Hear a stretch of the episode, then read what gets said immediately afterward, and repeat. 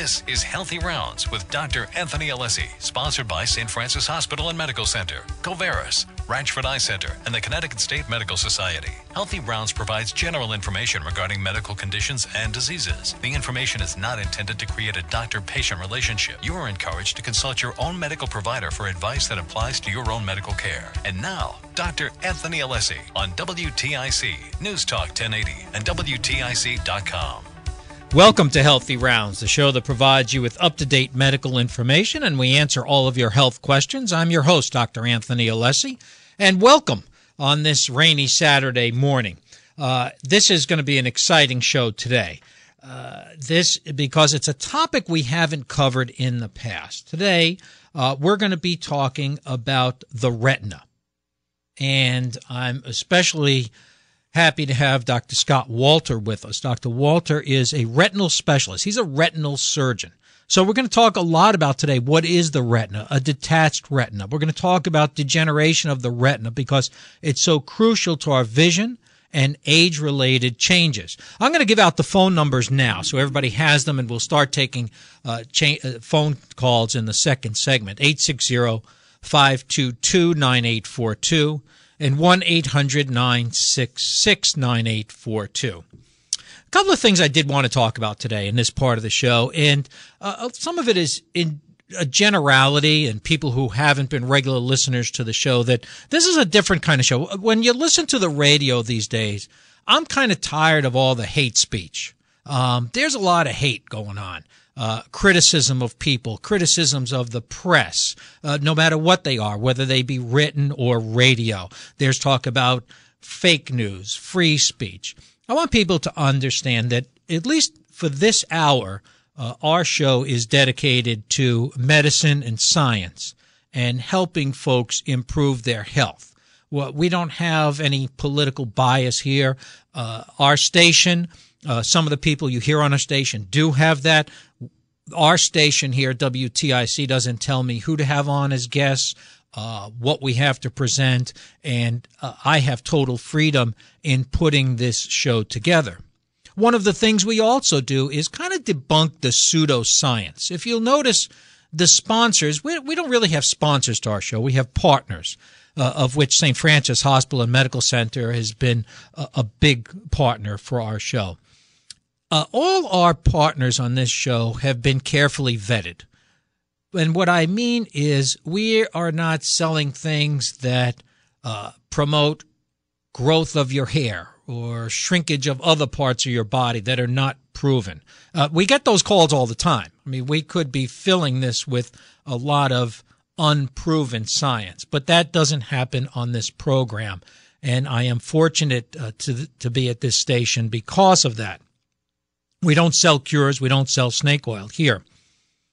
But it's important for us to note that, at least for this hour, this is what we're going to do. We don't have a political bias. You're not going to hear hateful speech. You're not going to hear a criticism. You're going to hear about science and you're going to hear about how to make yourself feel better and increase your longevity.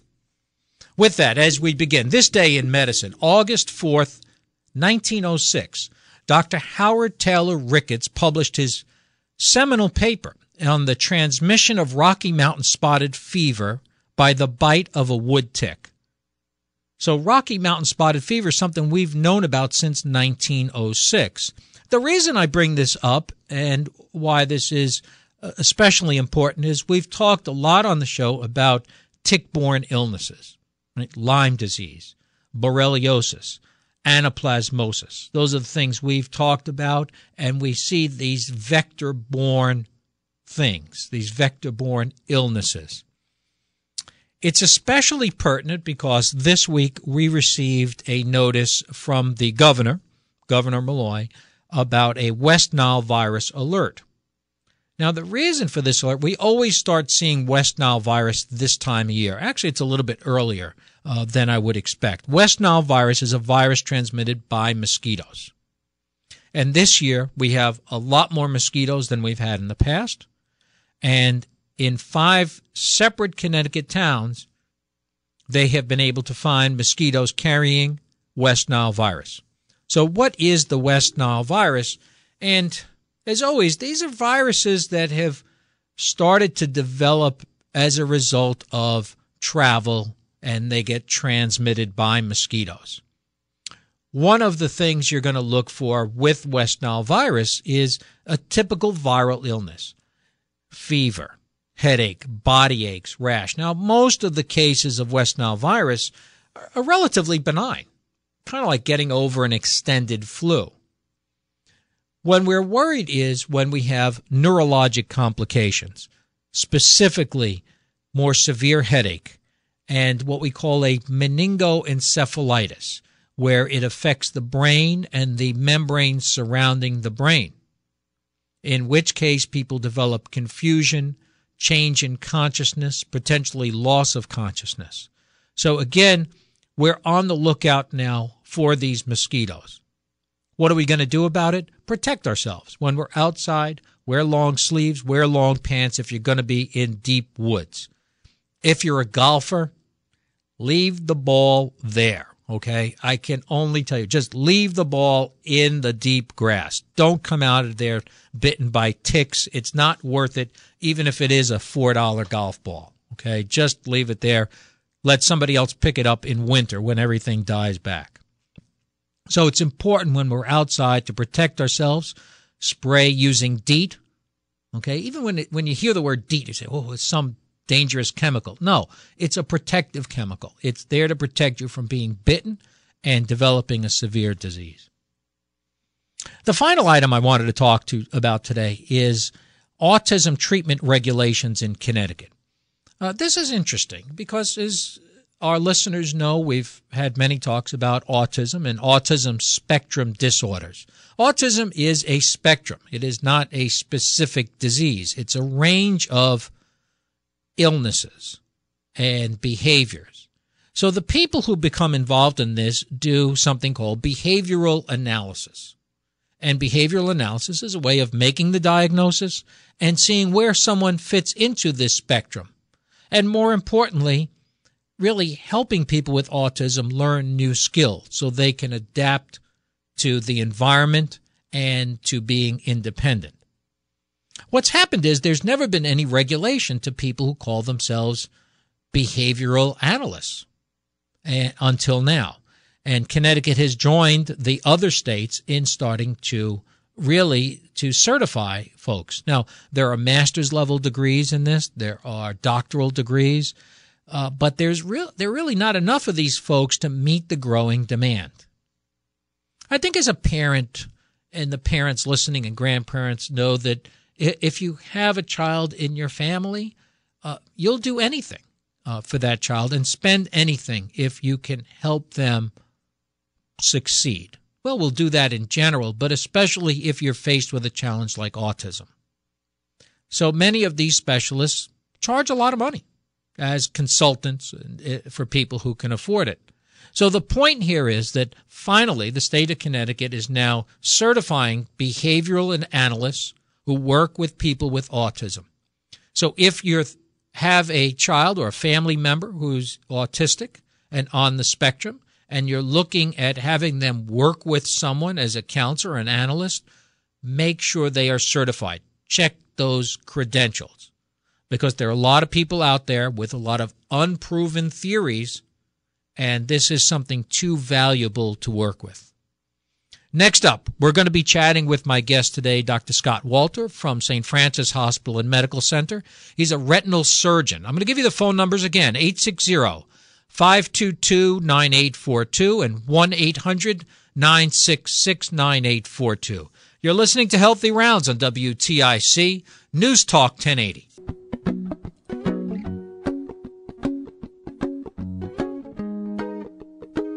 Those are the sounds of Jason Mraz. Uh, Jason Mraz will be at Mohegan Sun tonight um, at the arena. So if you get a chance, get on over there.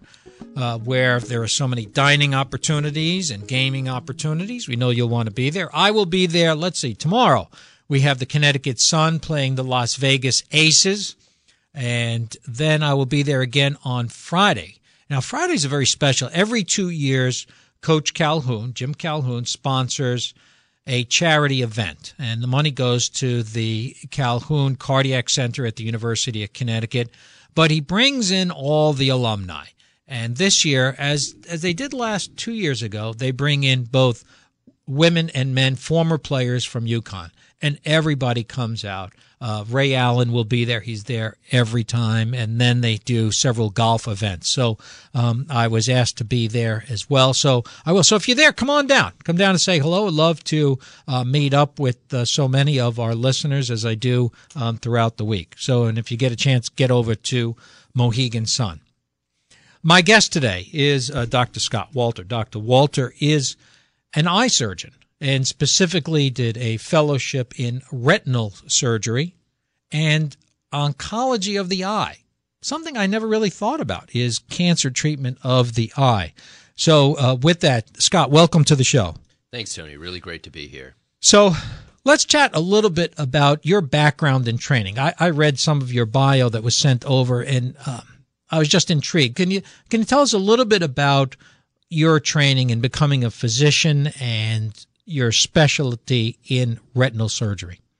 Well, sure, I'd be glad to. Um, I uh, I went to Stanford for undergrad, and uh, initially I wasn't sure if I wanted to go into medicine at all. Uh, my parents were both dentists, so I was kind of introduced to the um, medical field, you know, through their professions. But uh, you know, there's a real pre med culture these days in in undergraduate education. Really, really just drove me nuts. You know, everyone you know gunning for you know the the top marks in their classes and jumping through all the right hoops to get into medical school and I just wasn't that person. Um, and so I uh, I ended up doing my undergraduate training in anthropology actually. Uh, and I fell into a really cool department uh, called the Department of Anthropological Sciences, where I got an opportunity to uh, to you know do some really interesting stuff. I, I studied an ancient uh, retrovirus that uh, infected ancestors, our ancestors, three million years ago, and and tried to look at you know how that showed us uh, where people were uh, in uh, a remote history, you know, using these molecular signatures, and and so it was a really really unique and and interesting uh, undergraduate experience that ultimately led me to medicine, but through a pretty unconventional pathway. So I ended up going to the University of Pennsylvania uh, for my medical training in Philadelphia. Uh, Philly's a great city. I had a wonderful time there, and um, and UPenn is just a phenomenal medical center. If you've if you've ever been there, it's really sure an enormous uh, uh, uh enterprise, and um, the oldest hospital in the country and a really phenomenal research institution. So I had a, a wonderful time there. Um, really learned a lot about um, uh, research, and uh, at the time, actually, uh, researchers at UPenn were developing the first ever gene therapy uh, for an inherited retinal condition, and that was one of the things that really inspired me to go into retina and actually, this year, 2018, the FDA finally approved the first ever gene therapy for use in the eye. So things have really come full circle, um, and it's exciting that we now have this uh, this tool in our arsenal for inherited retinal disease. So let's chat. Uh, first of all, I find it fascinating that you went from anthropology. We we had a discussion uh, the other day about uh, on the show about uh, anatomic pathology, uh, and it was uh, it was our day in medicine. Talking about the founder of anatomic pathology. My professor at the university of rome where i went to medical school in anatomic pathology was really world renowned because of his work looking at the remains and ancient remains. So it's interesting how much we learn from the past. But uh, moving ahead can you tell our listeners what the retina is, just so everybody understands. We always hear the word, we know it has to do with vision, but what what is the retina? So the retina is the light sensitive tissue of the eye, and it's basically like wallpaper lining the inside of the eye that allows us to see. It's the actual tissue that transforms light coming into the eye into electrical signals that are then transmitted to the brain and allow us to see. And the central portion of the retina, called the macula, is really the most important portion for our vision. That's where our high acuity vision is, where we're able to read fine print, recognize faces, discriminate colors. And that vision is really critical to our everyday functioning. So, with that, we hear a lot about different. What are some of the diseases you deal with in the retina specifically? So, retinal uh, vision loss accounts for uh, uh, most cases of blindness in the United States um, because most other forms of uh, vision loss are readily treatable, such as cataracts. Um, the most common cause of blindness in uh, American adults under 65 years of age is diabetic retinopathy. So, that is really a major public health crisis right now with the rising rates of obesity and diabetes in our country. The other major cause of blindness in adults over 65 years of age is age related macular degeneration. And um, we're also facing a major epidemic in terms of macular degeneration because our population's living longer. People are now living routinely into their 80s, sometimes into their 90s. I've seen patients living beyond 100. And uh, by the time you get to that age, unfortunately, just about everyone develops uh, visually significant loss of their central macular vision due to macular degeneration. Well, things wear out. I mean, but I think that's the problem: is joints are wearing out and your eyes are wearing out as well. I guess is what you're saying. It's true, but you know, people are living much more healthy, functional lives, and uh, you know, people in their 70s and 80s, especially, expect to be out there playing golf and uh, enjoying their retirement. And certainly, if you have a visually threatening condition, um, that can really have a major impact on your quality of life in retirement. I just want to touch quickly on in, le- in a few minutes we have left in this segment is diabetic retinopathy. Uh, you know, we've always heard about laser treatment. Uh, whenever I think of diabetic retinopathy, I think of people using lasers and things like that, which were uh, back uh, when I was in med school was like the beginning of, of really using laser treatment. Is that still the way of treating diabetic retinopathy and hemorrhage uh, from diabetic retinopathy? Well, there's still definitely a role for laser surgery in diabetic retinopathy, both for the proliferative form of the disease, which um, has a number of very immediately sight threatening complications, such as hemorrhage in the eye or bleeding in the eye, detachment of the retina, and a rapidly progressive form of what's called neovascular glaucoma, where patients can, can rapidly extinguish their vision. Um, so, laser still has a, a definite role um, in preventing or arresting the disease once we get to that end stage. Um, but what we've uh, been doing in our field is kind of moving to treating the earlier and earlier stages of the disease with less and less invasive therapies. So there are now less invasive laser treatments as well as medications that can be injected into the eye uh, for patients with swelling in the retina or diabetic macular edema that can uh, erase some of the damage that's been done and reverse some of the swelling in the retina that causes um, lower levels of visual impairment that are still, you know, uh, functionally important for patients in their day to day lives. It's funny because when you talk, and I know with the gene therapy, you talk about injections into the eye uh, for diabetic retinopathy, and I know the new gene therapy is an injection into the eye. Uh, I think that when we hear the words injections into the eye, we all get goosebumps a little bit here, Scott. Um, can you explain that? Uh, are people anesthetized when you do that, or how does that actually happen? Can you clear that up for me? Absolutely. Well, I think it's an important topic that, that we should hit on because uh, injections or intravitreal injections into the uh, vitreous cavity of the eye have become the most commonly performed procedure, medical procedure in the United States. I didn't know that. There are over 4 million of these injections performed every year. Okay.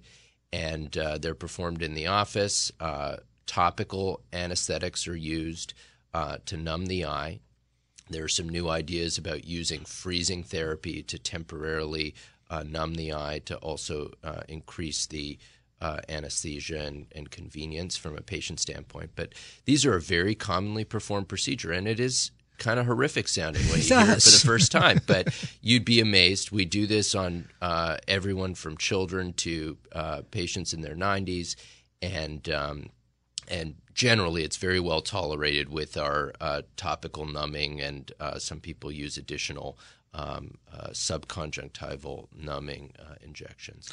Uh, this is great. Today we're chatting with my guest today, Dr. Scott Walter from St. Francis Hospital and Medical Center. I'm going to give you his phone number. I wanted to make sure everybody has that so I don't forget, but I'll give it again towards the end. If you need an appointment regarding uh, retinal problem, you're going to call Dr. Walter at 860-527-9020. Our phone numbers here are 860-522-9842 and 1-800-966-9842. We're going to be back in the next segment chatting with Dr. Walter about some really remarkable treatments for the retina, including uh, retinal detachment, but something called retinal transplantation. You're listening to Healthy Rounds on WTIC News Talk 1080.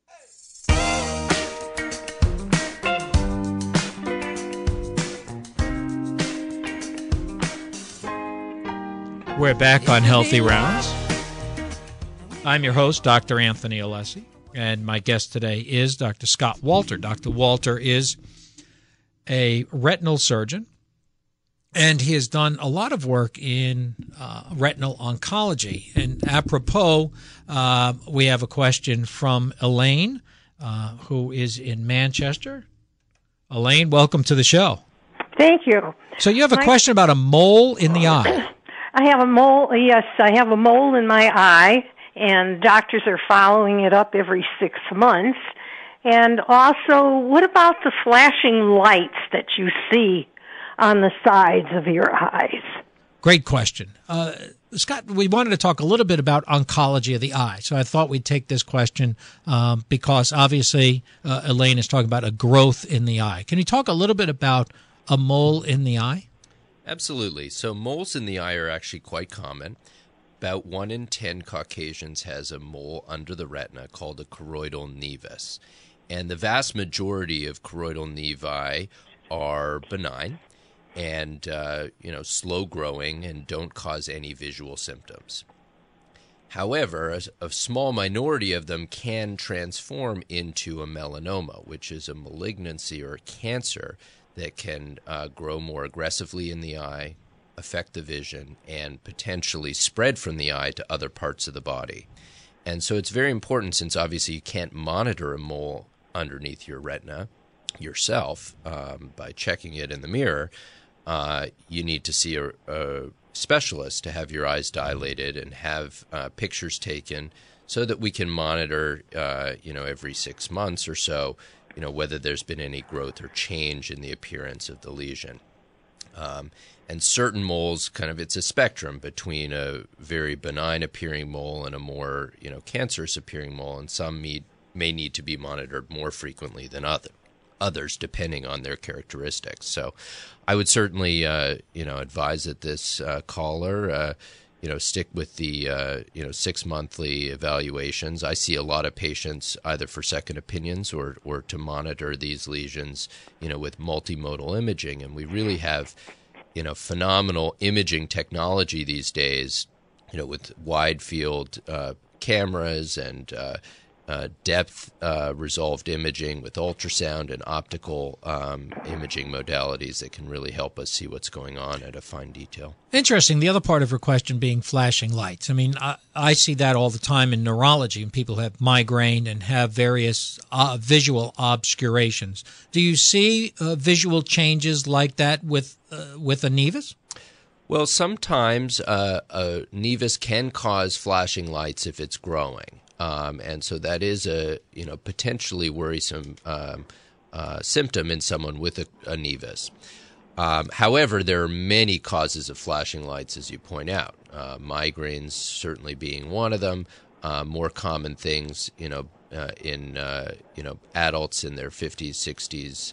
Uh, typically have what's called a posterior vitreous detachment, which is where the vitreous gel in the eye naturally separates as an age related uh, change, and that can induce some flashing lights as well. So, not all flashes are necessarily concerning, but you know because it could indicate a more concerning problem, particularly in the setting of a you know choroidal nevus. uh, the the flashes should be evaluated, especially if that's a new symptom. Right, Elaine. Thank you for the call. Oh, Great chatting welcome, with you. Doctor. Thank you. Interesting. I have flashing lights on the right eye, and the nevus is in the left eye. Well, then it's probably not related to that. But anyhow, Right, right, great, great right. chatting with you. Yeah, thank Thanks. you. Bye-bye. Bye-bye. Um, a little bit. uh, I wanted to touch a little bit on oncology of the eye because it's not something we hear a lot about, especially melanoma of the eye, as you mentioned already. What other types of tumors do you see in the eye? Well, melanoma of the eye is the most common primary intraocular malignancy. What that means is it's the most common cancer that starts in the eye. Um, but there are other cancers that can spread to the eye. So breast cancer and lung cancer, you know, are more common cancers that affect other parts of the body. But in the more advanced stages of those cancers, they can spread to other organs. I never really think of that. I yeah. don't, I don't think that's something we think of commonly. Yeah, so I actually, uh, you know, recently diagnosed lung cancer in a in a physician who uh, came to me with um, uh, tumors in both eyes, uh, and that was his presenting um, manifestation of lung cancer. So there are people out there, you know, who present with systemic cancers that are first detected in the eye. There are people out there with known, you know, cancers in other parts of the body that then develop, you know, tumors in the eye. So thankfully, that those are rare, um, but uh, but people are out there with those conditions. And uh, another rare condition is something called retinoblastoma, which is a cancer that develops in infancy, um, and that's related to um, uh, genetic mutations that occur early on in development in the developing retina and lead to a, uh, a cancer that can be very aggressive uh, in terms of uh, impacting uh, the vision of a child and uh, potentially life-threatening condition if not caught and treated early. So that's one reason why you know if parents ever notice a a white reflex uh, when they're looking at uh, their child's pupil, it's very important to see an eye care specialist to have that evaluated. Uh, treatment for cancer of the eye, other than enucleation. I mean, that's, that, is that still being done? Is that still common to do? Well, many years ago, that was all we had was to uh, enucleate or remove an eye with a suspected cancer. But thankfully, we've really come a long way. Um, and uh, today, most patients with eye cancer are treated more conservatively. There are radiation treatments that can be performed to uh, destroy uh, a tumor in the eye. Unfortunately, radiation is not without side effects, so um, often these patients may have um, compromise in visual function over time. And uh, that's something that I actually presented on at the recent uh, meeting of the American Society of Retina Specialists in Vancouver. Um, now, there are new treatments that I think are uh, on the horizon for melanoma, one of which is an investigational therapy, which was also presented at the meeting. It's still in very early stage clinical trials, so we're not sure yet if it's safe and effective. Um, but this, again, is moving towards a less invasive treatment where a medication is injected into the eye in the office, and then a laser treatment is applied to the tumor after the medication has uh, basically uh, uh, bound to the tumor in a highly specific way. So we're hopeful that that may allow us to treat some of these small tumors uh, without causing as much uh, collateral damage to the eye and to the patient's vision. This is great stuff. Uh, we're going to take a quick question before the break. I wanted to get this in. Uh, this is Carla in Tolland. You had a question about brown spots in the eye? Uh, the center, my husband complained about it uh, a month ago, a brown spot in the center of his vision. He could not see, but all around the edge he could see. And um, just kind of wondering, his doctor said he they were just going to keep a watch on that, but is that something to be concerned about or? Interesting question. Uh, so cent- it sounds like some central vision loss. And how long did it last for, Carla? Oh my goodness, maybe 20 minutes. 20 I'm not minutes. sure. He was away. So it's a little longer than a floater. What do you think, Scott? Yeah, so I'm going to hang up on you, Carla, because we're going to go to a break, but we're going to answer your question now. Thanks for calling in. All right, thank So transient vision loss, you know, lasting uh, a period of, of minutes, um, uh, is uh, is a worrisome sign. Uh, it could indicate um, a, a stroke or or almost a stroke occurring in the retina. Okay, so just as uh, some strokes leave permanent neurological damage, some strokes or transient ischemic attacks can cause temporary uh, neurologic problems that reverse. Same thing happens with the eye. The eye is really an extension of the brain, and uh, if you have a lack of blood flow to the eye, that can cause um, a central uh, uh, vision loss uh, that may be restored if the blood flow is restored to the eye, but could indicate you know risk for ongoing uh, strokes either in the eye or in the brain. So I would definitely advise. Um, you know, if there's any indication that this could be vascular uh, event or a, a stroke-like event, that this patient um, have a full workup as if it were a stroke equivalent. Yeah, I, I would agree with you. That really needs more analysis in terms of risk factors, high cholesterol, diabetes, um, the usual risk factors, because 20 minutes is fairly long. Um, to have that visual loss. It's not like a floater or a flash. Uh, sometimes you'll see that visual loss followed by a migraine, but again, very difficult to differentiate, as you pointed out, between a transient ischemic attack or a, a partial stroke um, and another condition. So, uh, Carla, I hope your husband will be getting that uh, further investigated by his physician. We're going to take a short break, and then we're going to be back with my guest, Dr. Scott Walter from St. Francis Hospital and Medical Center, and we're talking about the retina. You're listening to Healthy Rounds on WTIC News Talk 1080. We're back on Healthy Rounds. I'm your host, Dr. Anthony Alessi, and we're chatting with my guest today, Dr. Scott Walter from St. Francis Hospital and Medical Center. Uh, Scott, one of the things I really wanted to hit on was something I was fascinated by, and that is retinal transplantation. Um, and I know this is something, a very new procedure and something you do. Can you talk a little bit about that and what conditions you may use that in? Um, because I found it fascinating. Well, great question, uh, Tony. So, transplantation uh, within the context of the eye, you know, has been around for many years. Uh, and it started with corneal transplantation, which uh, was first attempted, you know, uh, decades ago and has now really been refined into a pretty routine procedure that uh, is performed quite commonly in the United States. Retinal transplantation, however, has has uh, only recently uh, been entertained as a treatment option for certain conditions, and uh, this technique was actually pioneered by a mentor of mine at Duke, Dr. Tamer Mahmoud, who uh, first introduced the uh, technique for patients with large refractory macular holes. So, what is a macular hole? A macular hole is basically a break or a tear right in the center of your vision. Um, it's a circular hole that uh, leads to a scotoma or a blind spot right in the center of your vision. And in some cases, it can be associated with a retinal detachment. And fixing a retinal detachment with a macular hole is quite challenging because uh, the typical way in which we treat a retinal break in a retinal detachment surgery is by lasering the edges of the break. But of course, laser destroys the tissue. And um, when we're dealing with the center of a patient's vision, obviously we are looking to do something a little less destructive if we're trying to close that break. So, a number of techniques have been uh, have been uh, developed to treat macular holes in the context of retinal detachment, but I think retinal transplantation is emerging as maybe uh, the most promising among them. And uh, so we actually just performed the first such procedure here in Connecticut. There have only been maybe 50 or so cases worldwide of this procedure. And uh, it was for a patient with a large macular hole that had been previously um, uh, repaired, but uh, conventional surgery failed. And unfortunately, the patient developed a retinal detachment in addition to reopening of the macular hole. So that was the context in which uh, we're now investigating this new therapy.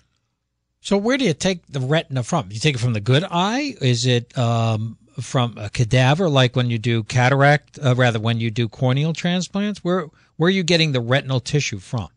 So we call this an autologous retinal transplant. An autologous means that it's coming from the same patient, and uh, we're harvesting a portion of the peripheral retina, which is way out in the periphery where there's redundant retina that's Sure. really not uh, being used for the patient's vision. And sometimes in a retinal detachment surgery, we'll perform a retinectomy where we actually remove portions of the peripheral retina in order to relax the retina and reattach it. And so in this case, I was uh, performing a retinectomy anyway, so some ret- retinal tissue was being surgically removed during the procedure, and I harvested a portion of that tissue and grafted it into the macular hole in order to plug the hole and uh, close the hole so that the patient's retina would stay attached.